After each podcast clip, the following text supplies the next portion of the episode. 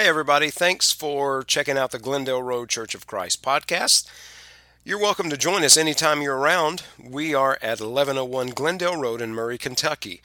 We meet for worship every Sunday morning at 9 a.m., followed by our Bible study at 10 a.m., and we come back every Sunday evening for a bonus worship hour at 6 p.m.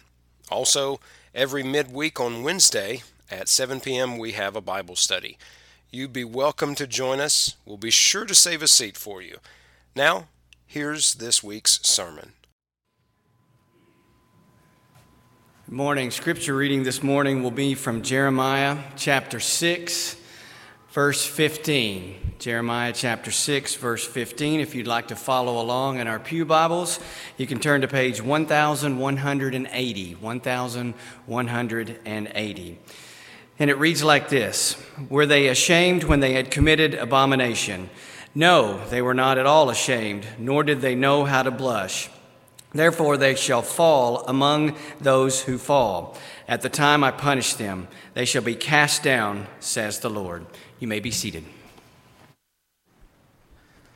Good morning. God is good all the time.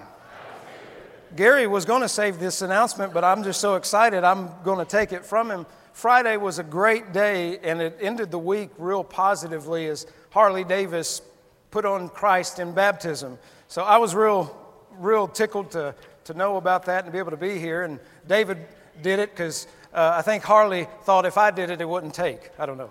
But anyway, I do know this. I know we're very happy for Harley. And I know that if Mr. Nikki Ryan were here, he would be very happy for her as well. Do me a favor and let's bow together and say a prayer. Our Father in heaven, we thank you for salvation through Jesus Christ our Lord. We thank you, Father, though undeserving each of us are, you love us to such an extent that it cast out that burden of being unworthy. We thank you for that gift, and we thank you for Harley, for her mom and dad and her family that have brought her to this point. We pray, Lord, that she will grow in the grace and knowledge of our Lord and Savior Jesus Christ, and that she will be strengthened in the inner person to do your will at all times. Bless her in her walk with you. Father, we remember before you also Arvis Thorne. We pray, Father, for peace to be with him, to be with Martha and their family. Bless them. He's been unwell for a long time, and Father, we look for him to receive healing in this eternal life that you have promised us in Jesus, our Savior. So bless him, Lord. Bless Martha and bless their entire family. Be also with Kristen Scott. Be with those also whom Gary mentioned. We pray that as you know each of their needs individually, that you in your providence and in your mercy will provide. We thank you. We love you, Father, and we thank you for loving us as you do. And we pray in Jesus' name, amen. I watched this, I think it was 60 Minutes or one of those types of shows. It was from, I don't know, the late 90s. And this psychiatrist was interviewing this guy by the name of Richard Kuklinski. That's almost a tongue tangler there. But he was an inmate and he was serving a life sentence. And as they were talking, I became really intrigued in this guy, mainly because of some of the names he was associated with. Some of those names were names of the Italian mafia. So essentially, as you go through this interview with Richard Kuklinski, it was very interesting. When he was a boy, he grew up in a home with an alcoholic father who was very violent. And his father would often beat him and his siblings.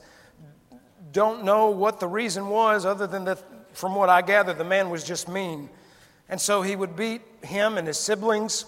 And you would like to think in a home where you have an abusive parent, there would be a comforting, nurturing other parent. But his mother wasn't much better than his father. She actually broke a broom handle beating him one time.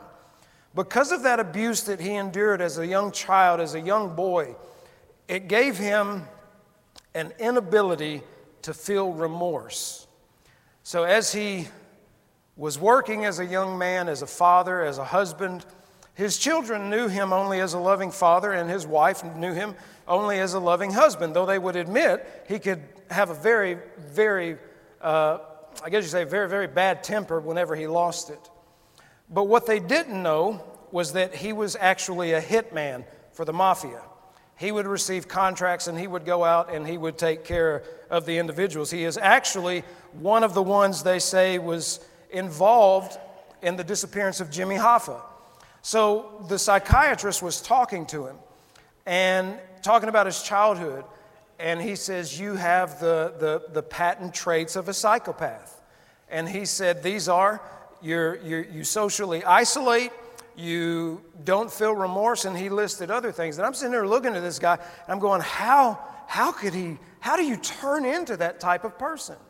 But what it is when he was abused as a child, he became desensitized to right and wrong, to pain and the like. And you look at his story, the authorities dubbed him the Iceman because of how cold he was when he did his killings. He passed away years ago, but I think about him and I think, we haven't gotten to that degree, but you think about the process of desensitization. And every one of us, on some level or another, are desensitized to sin.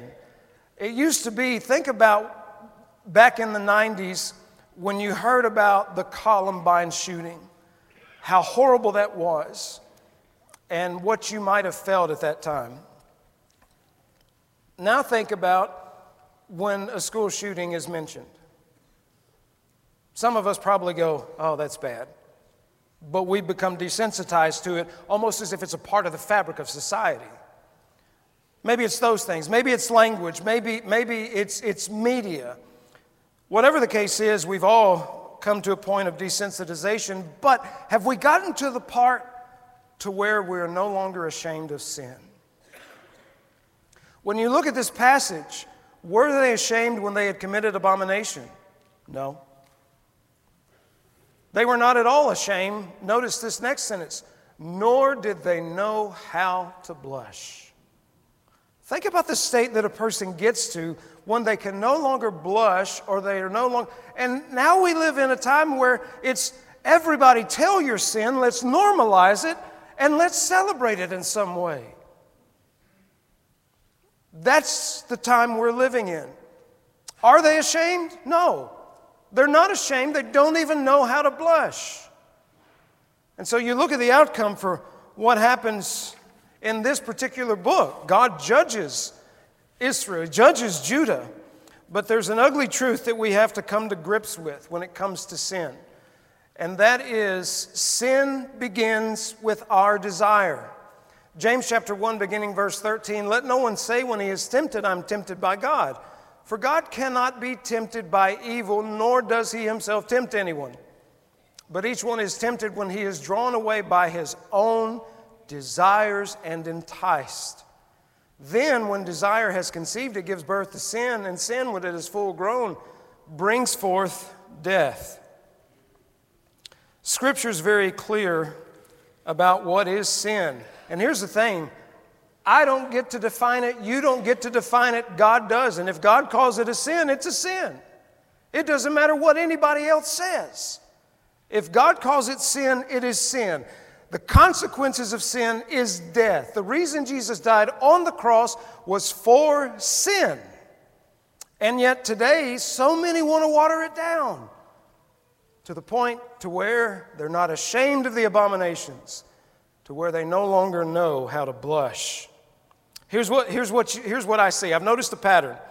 Let me point it out and see if you notice it as well. I had to write it down because thinking about it's one thing, and organizing your thoughts, I had to put pen to paper. When behavior is sinful, you will have a group of people who masquerade behind a banner of compassion. And they will treat sin as owing to some genetic matter or some other mitigating circumstance or factor. Then the person that is sinning, they now point out as a victim because of how others regard their behavior. And we have to acknowledge and support victims because they are unjustly oppressed for something that they can't conceivably control. They're a victim of themselves and the condition, so whatever you do, don't shame them, because we have to have compassion And when we have compassion on this, then it normalizes the sin, and then it makes it okay. And so what we'll do, we'll rebrand it. We'll call it something other than what it is and spin it positively so that the person feels good about themselves. Sound familiar? Here's an example. In late 2021, a Virginia University assistant professor argued that it was not immoral for adults to be attracted to kids. The transgender professor asserted that they should be referred to as minor attracted persons. You and I would say, that's a pedophile. But this professor says, no, it's not immoral. Let's call them minor attracted persons. And this professor wrote a book called A Long Dark Shadow, Minor Attracted People and Their Pursuit of Dignity. Look it up. I am not making it up. That's what happens. The professor had to resign because of this, but argued that the research was intended to prevent child abuse and better understand sex offenders. I don't really care to understand. It's wrong. Full stop. And you can put, and I can put, a list of other sins in there that people have normalized, that they've tried to sanitize. And folks, I'm not saying that I'm better than anybody else. None of us are. Jesus died for my sins just like he died for theirs, just like he died for yours. But the difference is, I'm not going to water down or justify my sins when God clearly says it's a sin. And we shouldn't be the type of people that sit back and just be like, well, that's okay. We need to be people of conviction. We need to be people that have backbone, because there are a lot of salamanders swiveling about without backbone. I don't know if a salamander has a backbone or not, but that's just first thing came to my mind. So some biology nerd out there is going to go, well, now, did you know? That's all you got out of that sermon? That's usually how that goes. Scripture would refer to such things as a debased mind. And even as they did not like to retain God in their knowledge, God gave them over to a debased mind to do those things which are not fitting. You know, the one thing I would never want God to do is to give me over to a debased mind, because I reject the Creator and rather serve the creation. And Paul wrapped the bow on this really nicely. Of these people, he says, who knowing the righteous judgment of God, that those who practice such things are deserving of death, not only do the same, but also approve of those who practice them.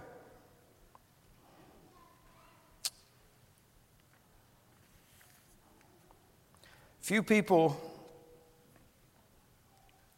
are willing to speak up or speak out for what's right, because we've become afraid of being labeled as a hater, a bigot, or some type of phobic. So we stay quiet, don't want to draw attention, especially unwanted attention. But because we don't speak about these things, here's something that I wonder. Do our children know what the will of God is in regard to this? That or the other? Years ago, Brie was in high school, and we were talking about someone that she had met, and this person, and there was something about them that was different, and you know, and so she wasn't quite sure how to navigate it. And I said, well, look, here's the rule we always follow. Every human being is created in the image and likeness of God, and for that reason and that reason alone, every human being has dignity and worth. And so our job as followers of Jesus, be nice to everybody. Don't bully anybody. And if you see somebody being bullied, you step in and stop the bullying. But while being nice to people, it doesn't mean that we have to subscribe. And if they want to talk about it, we can talk about it, and we can disagree, and we can be cordial about it. But we're not going to be mean, and we're not going to be hateful. Now, I find it necessary to say that because when you talk about sin, and there are some sins that each of us, we may not personally struggle with, but we struggle with that type of sin and the type of people that do those sins. And so when we hear sermons about sin, we're going, yeah, amen. And then we think we have the right to be jerks to those people. That's not the point at all. As followers of Jesus, every person bears his image. And we need to be nice to everybody.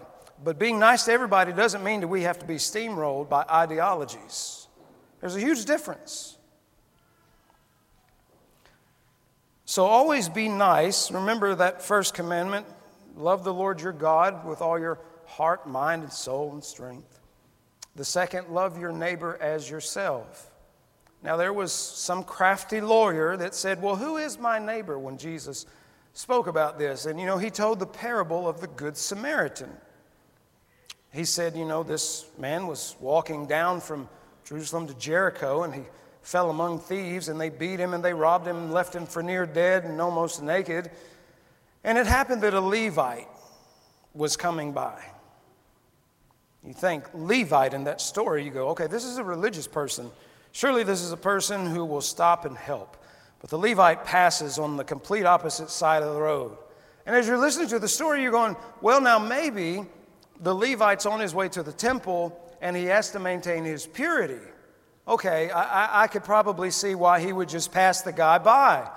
But then you're missing the point, because yes, the temple service was very important, and you had to be clean and holy and just in order to perform those functions. You have a human that's in need. But the Levite just keeps on going. Well, as Jesus tells the story, a priest is coming by. You think, well, okay, the priest is going to help. Just like the Levite, the priest moves on by. Now, the part of the story that really would have irked the audience, those folks to whom Jesus spoke, would have been the part when he says, and now it just so happens that a Samaritan was walking by, saw the man in need, bandaged him up, took him to the inn, paid for his care, and said, take care of him. When I come back through, anything that's owed, I'll be sure to pay. And Jesus asked, which of them was a neighbor to him? And the guy couldn't even bring himself to say it. He said, the one who showed him kindness. Because you see, the Jews and the Samaritans weren't on the best of terms. Samaritans were descendants of the northern 10 tribes of Israel, but they were not full-blooded Israelites. They were half-breeds. They were mutts. Heinz 57, we might say. And sometimes their behavior was so atrocious towards the Jews that there was just great animosity. So it was inconceivable that a Samaritan could do a good thing in the mind of a Jew, but that's exactly who did. So when you love your neighbor as yourself, God doesn't give qualifications. Love your neighbor if they're a Christian. Love your neighbor if they fear God. Love your neighbor as yourself. And we hear this saying all the time, and many of us say it, love the sinner, hate the sin. But before we go around hating other people's sins, let's learn first to hate our own. Let's start there. I was filling out papers at a doctor's office recently, and you go through, and there's a part, and by the wording of the question, I'm like, I know what's coming. What was your gender at birth? Male. Few questions a little bit later, and then there's a whole section, what is your gender now? And I just went on, went to the rest of the stuff. Well, Stephanie was sitting there. I think Stephanie thought that I might have missed it. She goes, oh, she pointed it out. And I said, I'm not playing that game. I'm not playing that game of the gender. I'm not playing that game with the pronouns. I'm just not doing it. and all these places with these forms and what. If that's important to you, you do it. But up until a few years ago, everyone knew what proper pronouns were. Everyone knew what gender and sex was. So there are people for whom that's a very important issue. Not me. I don't care. If that's you, you go do it. That's your problem. That's your business. But I have not bought a ticket to that circus, and so I'm not going. Not going to do it. And if you don't know my pronouns, bless your heart. I'll just leave it there. Someone wrote this, first, sin is a failure to do what we must do. God as creator has given us responsibilities for which he holds us accountable. We must carry out these responsibilities to avoid debt, that is the debt of sin. Next, sin is an expression of hostility, a violation of the personal relationship human beings are supposed to have with their creator. When we sin against God, we break that relationship. We express not love and devotion to him, but rather a severe hostility that must be addressed.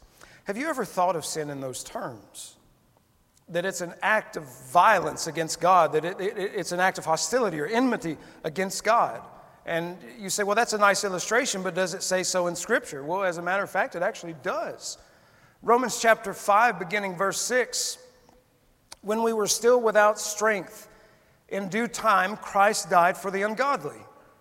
Now, I want you to notice how we are described before the death of Jesus and after the death of Jesus. Okay, right there, ungodly. That's what we are. For scarcely for a righteous man will someone die, yet perhaps for a good man, someone would even dare to die. But God demonstrates his love toward us in that while we were still sinners, so we're ungodly, we're sinners, Christ died for us. Much more then, having now been justified by his blood, we shall be saved from wrath through him. For if when we were enemies, we were reconciled to God through the death of his son, much more, having been reconciled, we shall be saved by his life. So before we're Christians, before the death of Christ, we're ungodly, we're sinners, we're enemies of God. So I want to ask, do you find yourself, are you a Christian? If you're not a Christian, there's where you are. You're ungodly, you're a sinner, you're an enemy of God. And you go, well, I'm not actively hostile against God. Well, sin does that. Sin is the hostility against God. But let's read it again and see what we become afterwards. When we were without strength in due time, Christ died for the ungodly. For scarcely for a righteous man will one die, yet perhaps for a good man someone would even dare to die. Verse 8 is probably my favorite. But God demonstrates his own love toward us, and that while we were still sinners, Christ died for us. I'll tell you why Romans 5:8 is my favorite verse. I know you're not supposed to have favorites, but if someone were to ask me off the cuff, what's your favorite verse, it'd be Romans 5:8. God demonstrates his love toward us, and that while we were yet sinners, Christ died for us. Here's the point. You don't have to be good enough. You don't have to try hard enough. In the sinful mess that we all are, that we, some of us, many of us once were, that's when God demonstrates his love toward us. Despite what we are and despite the effort that we give, that's the love that God has for us all. Much more than, having now been justified. That's one of those biblical terms. One person said being justified means justified never sin. I thought, well, that's pretty crafty. That's a nice way to remember it. But to be justified by his blood means acquitted of all charges. That's the legal term, how the Romans would have used it. So imagine you're brought up on charges of your sins, whatever those might be. And you stand before the judge, rightly condemned, knowing whatever I get's what I deserve. But the judge in his grace, not because you deserve it, not because you've done anything to warrant it, the judge says, I acquit you of all charges. How do you think you're going to regard that judge? And through Jesus Christ, this is what God does. When we come to faith and obey the gospel, we become acquitted of all the charges. They no longer stand against us. Much more then, having now been justified by his blood, we shall be saved from wrath through him. For if when we were enemies, we were reconciled to God through the death of his Son, much more having been reconciled, we shall be saved by his life. So before we're ungodly, we're sinners, we're enemies. Afterwards, we're justified, we're saved, we're reconciled. So if you're not a Christian, you're on that front end. You're before the cross, ungodly, sinner, enemy of God. When you obey the gospel, you confess your faith in Jesus, you're buried with him in baptism, you become justified, you become saved, you become reconciled. So which side are you? Are you before the cross or after the cross? Because if you're before, you can always get to the after part. All you have to do is obey the gospel. And that begins with acknowledging, I am a sinner. I am a sinner, and there's nothing I can do to wipe my sins away. But I can acknowledge that the Creator of the heavens and the earth has a great love of all humanity to the point that he sent his Son to die for all of us, and he offers us that pardon. If that isn't love, what is? We don't deserve it. We haven't done anything to earn it. We never can earn it. It's a gift. And I don't know about y'all, but I like getting gifts, even though my family tells me I'm the hardest person to buy for, because usually if I want something, I just go get it. But the gift that God offers to you and to me is salvation through his Son, Jesus. So if you were before the cross, I invite you to come through the cross, to come out as justified, as saved, as reconciled to our God and Father. If you wish to obey the gospel this morning, come forward as we stand and sing.